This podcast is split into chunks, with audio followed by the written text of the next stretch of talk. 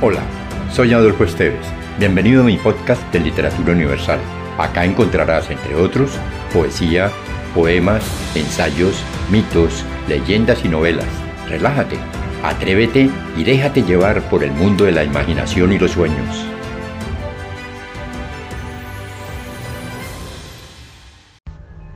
Día de lluvia, de Ángela Tello.